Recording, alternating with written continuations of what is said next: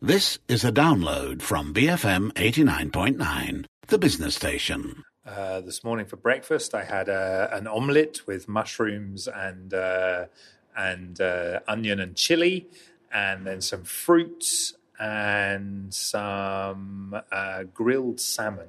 Perfect. Sounds It like wa- it an ideal perfect. hotel It was breakfast. a very nice ho- hotel breakfast.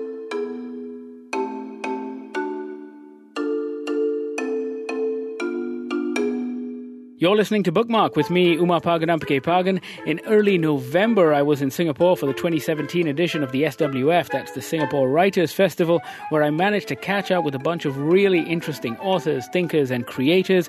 One of those people was Benjamin Dix. He is the founding director of Positives Negatives, which produces comics, animation, and podcasts, adapting academic research into accessible mediums for advocacy and educational tools. Uh, hello, my name is Dr. Benjamin Dix. I'm an anthropologist at the School of Oriental and African Studies, University London, where I run uh, a company called Positive Negatives, which produces ethnographic comic books, and a charity called Why Comics, which disseminates those comic books to schools around the world.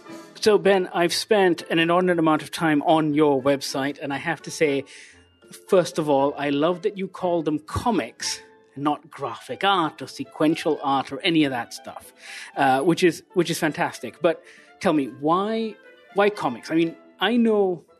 I know why comics because I've spent most of my adult life learning everything I know through comics. But tell me why comics? Um, so the story really goes back to my time working for the United Nations in Sri Lanka.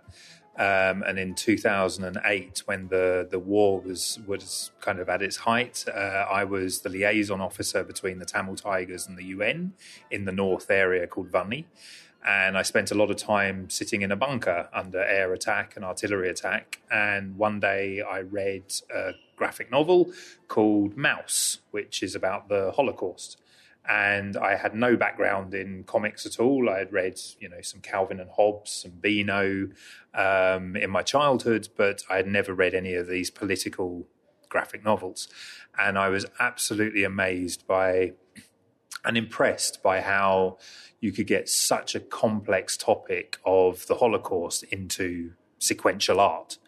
Um, and I remember coming out of the bunker that day and kind of looking up at the sky at the Sri Lankan Air Force flying around, at half a million uh, internally displaced Tamils moving around, us, the UN, the Tamil Tiger rebels, and thinking, you know, there, there's a graphic novel here. There's a there's there's work. There's a story to be told. I was kind of busy at that time in the middle of the conflict. I didn't have time to start producing a, a graphic novel, so I um, parked the idea. I left Sri Lanka completely professionally and personally destroyed. I was very upset, angry, and kind of emotionally heartbroken at what at the failings of the UN in Sri Lanka, um, and returned to England and started to work on what I thought was a comic, which has then became a PhD, which then became my company, Positive Negatives, which then became uh, uh, an anthropologist, and now that's what I do. And I I write these comics, animations um, about human stories. And you know what? All of the best comics, whether fiction or nonfiction, tend to come by way of trauma. Even Superman, right? I mean, the story goes that I can't remember if it was Siegel or Shuster. Later, it was discovered that it was the trauma of losing his own dad that kind of gave birth to this idea of Superman. And I remember reading in an interview you saying that in leaving, you were one of the last people to leave and get evacuated in 2008, and you were suffering from some real anxiety and trauma. Yeah, I, I suffered from post traumatic stress disorder for a couple of years afterwards. I had, you know, I had survivor's guilt that uh, uh, over 30 of my UN staff died in that conflict. Uh, over 100,000 civilians were killed in that conflict. And I was part of the mechanism of the United Nations that failed them. You know, I'd been there for four years. I arrived the day after the tsunami, and evacuating from there was the most painful, devastating experience I'll hopefully ever have to go through. Um, it was a complete sense of professional failure at the failure of the UN, the United Nations, the Tamil Tigers, the Sri Lankan army. There were, you know, there were no goodies and baddies. It was just failure all around. And then on a personal note, for I, I'm a kind of person who builds friendships, sincere, genuine friendships with people. And I had made wonderful friends in the Vanni. And at their greatest hour of need, I hugged them goodbye and drove out of there. And that is a very traumatic experience to go through. So I felt, you know, when I returned, the one thing that I could do was use my you know really privileged space in the world of, of a white British male that people listen to, that the media listen to, that academics listen to, and and use that space to tell their stories. But instead of delivering it as a as a report, as an article, deliver it as something different, inspired by Maus as a graphic novel. At which point, how long did it take for you to, I guess, get past the PTSD and then channel it into something positive through positive negatives? How long did that take? Um, it's an ongoing process, really. I mean, I think Sri Lanka has left a scar on me that will will always be there, and it's something that I'll, you know, I've I've I've I've I've moved on from maybe blaming myself. Uh, I understand that I was a small pawn in a much bigger game of chess um, an international game. Um, but it's something that really has it, it, it's a deep trauma that you can channel that negative energy into something positive, hence positive negatives. Um, but what it has done was given me a sense of empathy, a sense of um, drive to to tell people's stories who are suffering, uh, whether you're a refugee trying to flee Syria, whether you're a woman who's been trafficked for purposes of sex or exploitation. Um, it's a space that I really want to use my privileged space to tell their stories, um, and that's something that I'm happy to do for the rest of my life. And how's that process been? And I ask because I think there is still a relatively small group of people still who are aware of the genius of Spiegelman and Sacco and Satrapi um, and the impact their work has had, not just on, I guess, changing mindsets, but progressing the dialogue. And how difficult was it for you to convince people that this is that this is good? It's good, but people still have this warped view that comics aren't high literature. Sure, and yeah, maybe they still well, do. Maybe yeah. in Europe they do, right? In uh, Europe, they in well, the in French some countries, they, in the French, yeah. in, in, the UK, they don't. There isn't a culture of comics really. Um, so really, at the beginning, I, I mean, I started this small project on Sri Lanka, which I thought was going to take two or three months working with this fantastic artist, Lindsay Pollock, in North London. This is the Vanni. The Vanni, yeah, yeah. And I, I thought for me, this would be okay. This I, there's something a project I'll do for a couple of months. We'll do a 30 page comic, and then I'll move on with my life. And, it's about and 200 pages, right? Now it's about 240 pages, and it became a PhD, a company, and now I'm sitting here because of that, you know. Um, and and so at the beginning, I really was just focusing on the Vanni story and then focusing on the methodologies and ethics of producing that book, which became my PhD. Whilst going through the second year of my PhD, I realized talking to old colleagues who still worked for the UN or various NGOs around the world, they were always battling with how to tell their communications for their work, whether it's the earthquake in Haiti, whether it's the um, floods in Pakistan. They needed communications rather than just an official report, which isn't read by anyone these days, right? Not even UN people read them. So these were old colleagues of mine, and I was able to get them to commission me to to produce these comics. And then I made contacts in the BBC, The Guardian, and suddenly these comics were being read by 10, 100,000 people.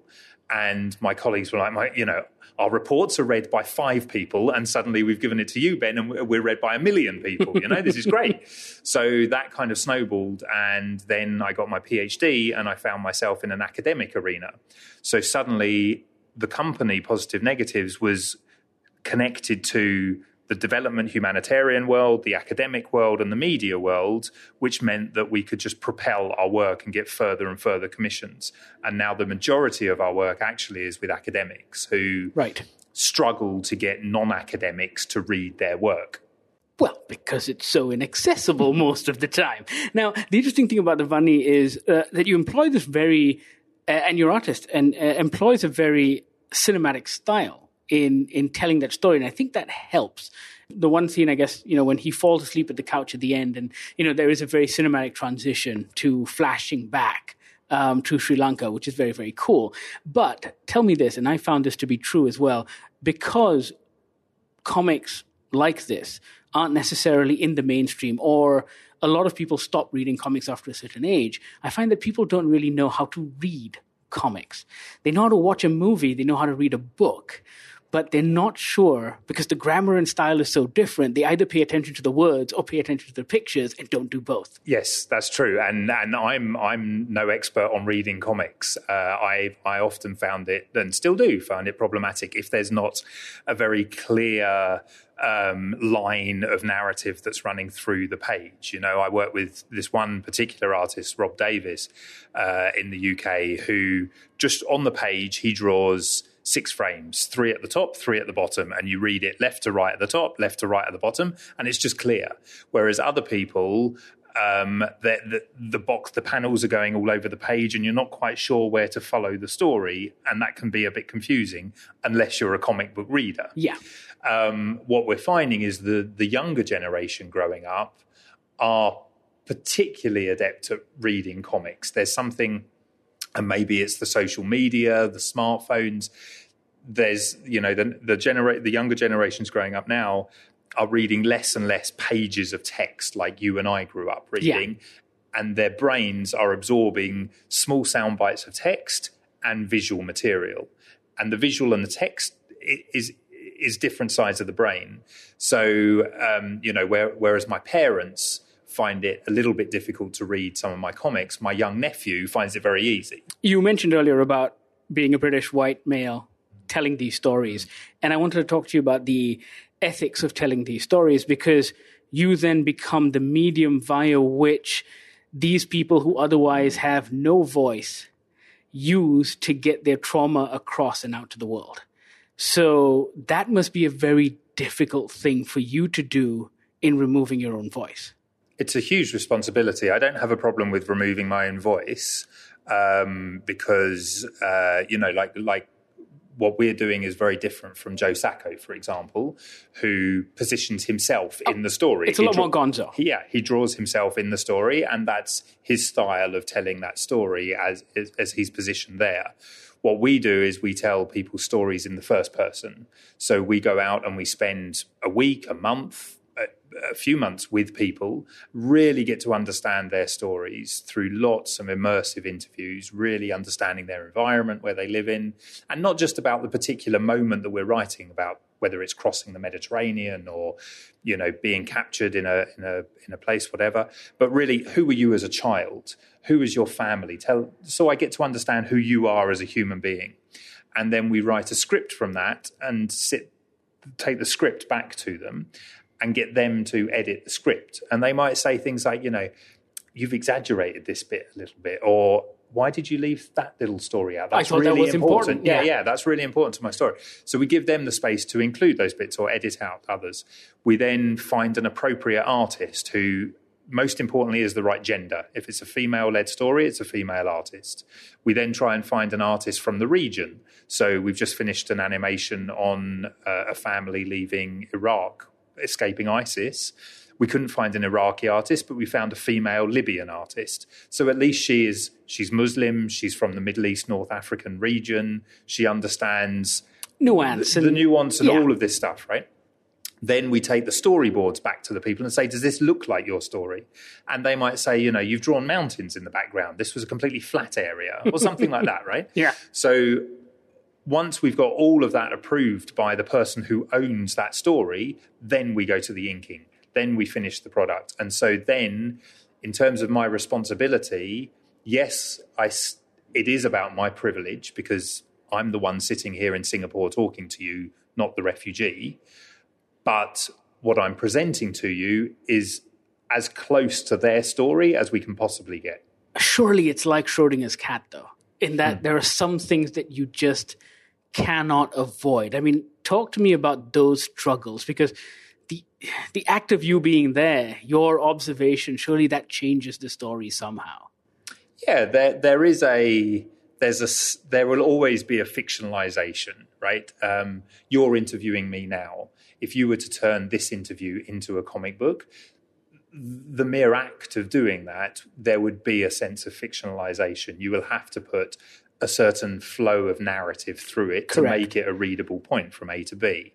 Um, but by bringing that story back to me, at least I get the point, the moment of saying you haven't got that bit right. You know, um, And I suppose that's the key point, right? Taking it back to them. yeah, and that's the difference of journalism and ethnography. What we do is write ethnographies. Where uh, you know, when I get interviewed by the Guardian, say the interviewer sits down in front of me, interviews me, and the next time, the only time I see the interview is when it's in print in the paper, and that's that's correct. I shouldn't have the space to edit and change it because that's journalism. And if we all did that, politicians would look wonderful, right? if they have the ability to change what they said. You should try reading some Malaysian journalism. yeah, I'm sure. but that's not what we're doing. I'm not there to catch someone out. I'm there to tell the world their story. And so that's a very, very different process. So, would one way of looking at it be that you're essentially indulging in an act of translation? Yeah, that's a nice way of putting it. Yeah, yeah, yeah. I think that's what Yes. came across when I was reading your work on the website, mm. in that I could tell that you were actively trying to remove your voice and ha- maintain this sense of disconnect and focus on those individuals. And I kept thinking, I mean, the closest analogy I could think of was an act of translation. Yeah, that's a nice way of putting it. Um, yeah, it, it, it really this the the only project that I've worked on that I have a voice in is the Vanni because I lived there for four years. I was traumatized by it. Okay, I didn't lose any family members, but I lost my friends. And I also lost my home where I'd lived for four years and I loved living in North Sri Lanka. It was a, one of the most beautiful places I've lived with the most hospitable, kind people that I've lived with. And I feel so upset for the rest of my life of what happened there that I feel I have a legitimate voice to to add to that conversation. The other projects, I don't. I don't, I don't know what it's like to be a Syrian refugee or a Nigerian mother or a, an Eritrean woman crossing Libya. I don't know what that's like. So I use the space that I have to translate their stories into something visual, and and and I'm comfortable with that. the visual stuff, of course, requires a certain amount of skill in that you have to be able to draw to be able to do it. Uh, but the other thing you guys do are podcasts as well, which is something we do a lot of in the radio station. And I think that as a medium is fantastic because it's accessible, it's easy. All you need is something like what I've got us hooked up to right Yeah. now, and you're able to tell everyone's stories. And I'm thinking, is that a platform or a medium in which these people can tell their own stories? Yeah, I mean, this is a new uh, thing for us. That I mean, in, I now have a team of uh, researchers that work with me. Um, two of which are currently in Colombo. They've just been in Dakar. There's another team that are going to Harare, Zimbabwe next month, and um, we we go around and interview people about these particular topics that we're researching and we use dictaphones to for those interviews so that when we're back in London writing the scripts and stuff we have all that material to go so I was thinking well if we've got that audio recording why not make more podcasts out of it because they're also anonymous And also, there's the power of hearing someone's voice. Yes, exactly. So we're we're now experimenting with that. We're, we we've made one dramatization podcast of Almaz, which was about a, an Ethiopian woman in Saudi Arabia that was uh, a domestic maid and had a, a terrible experience.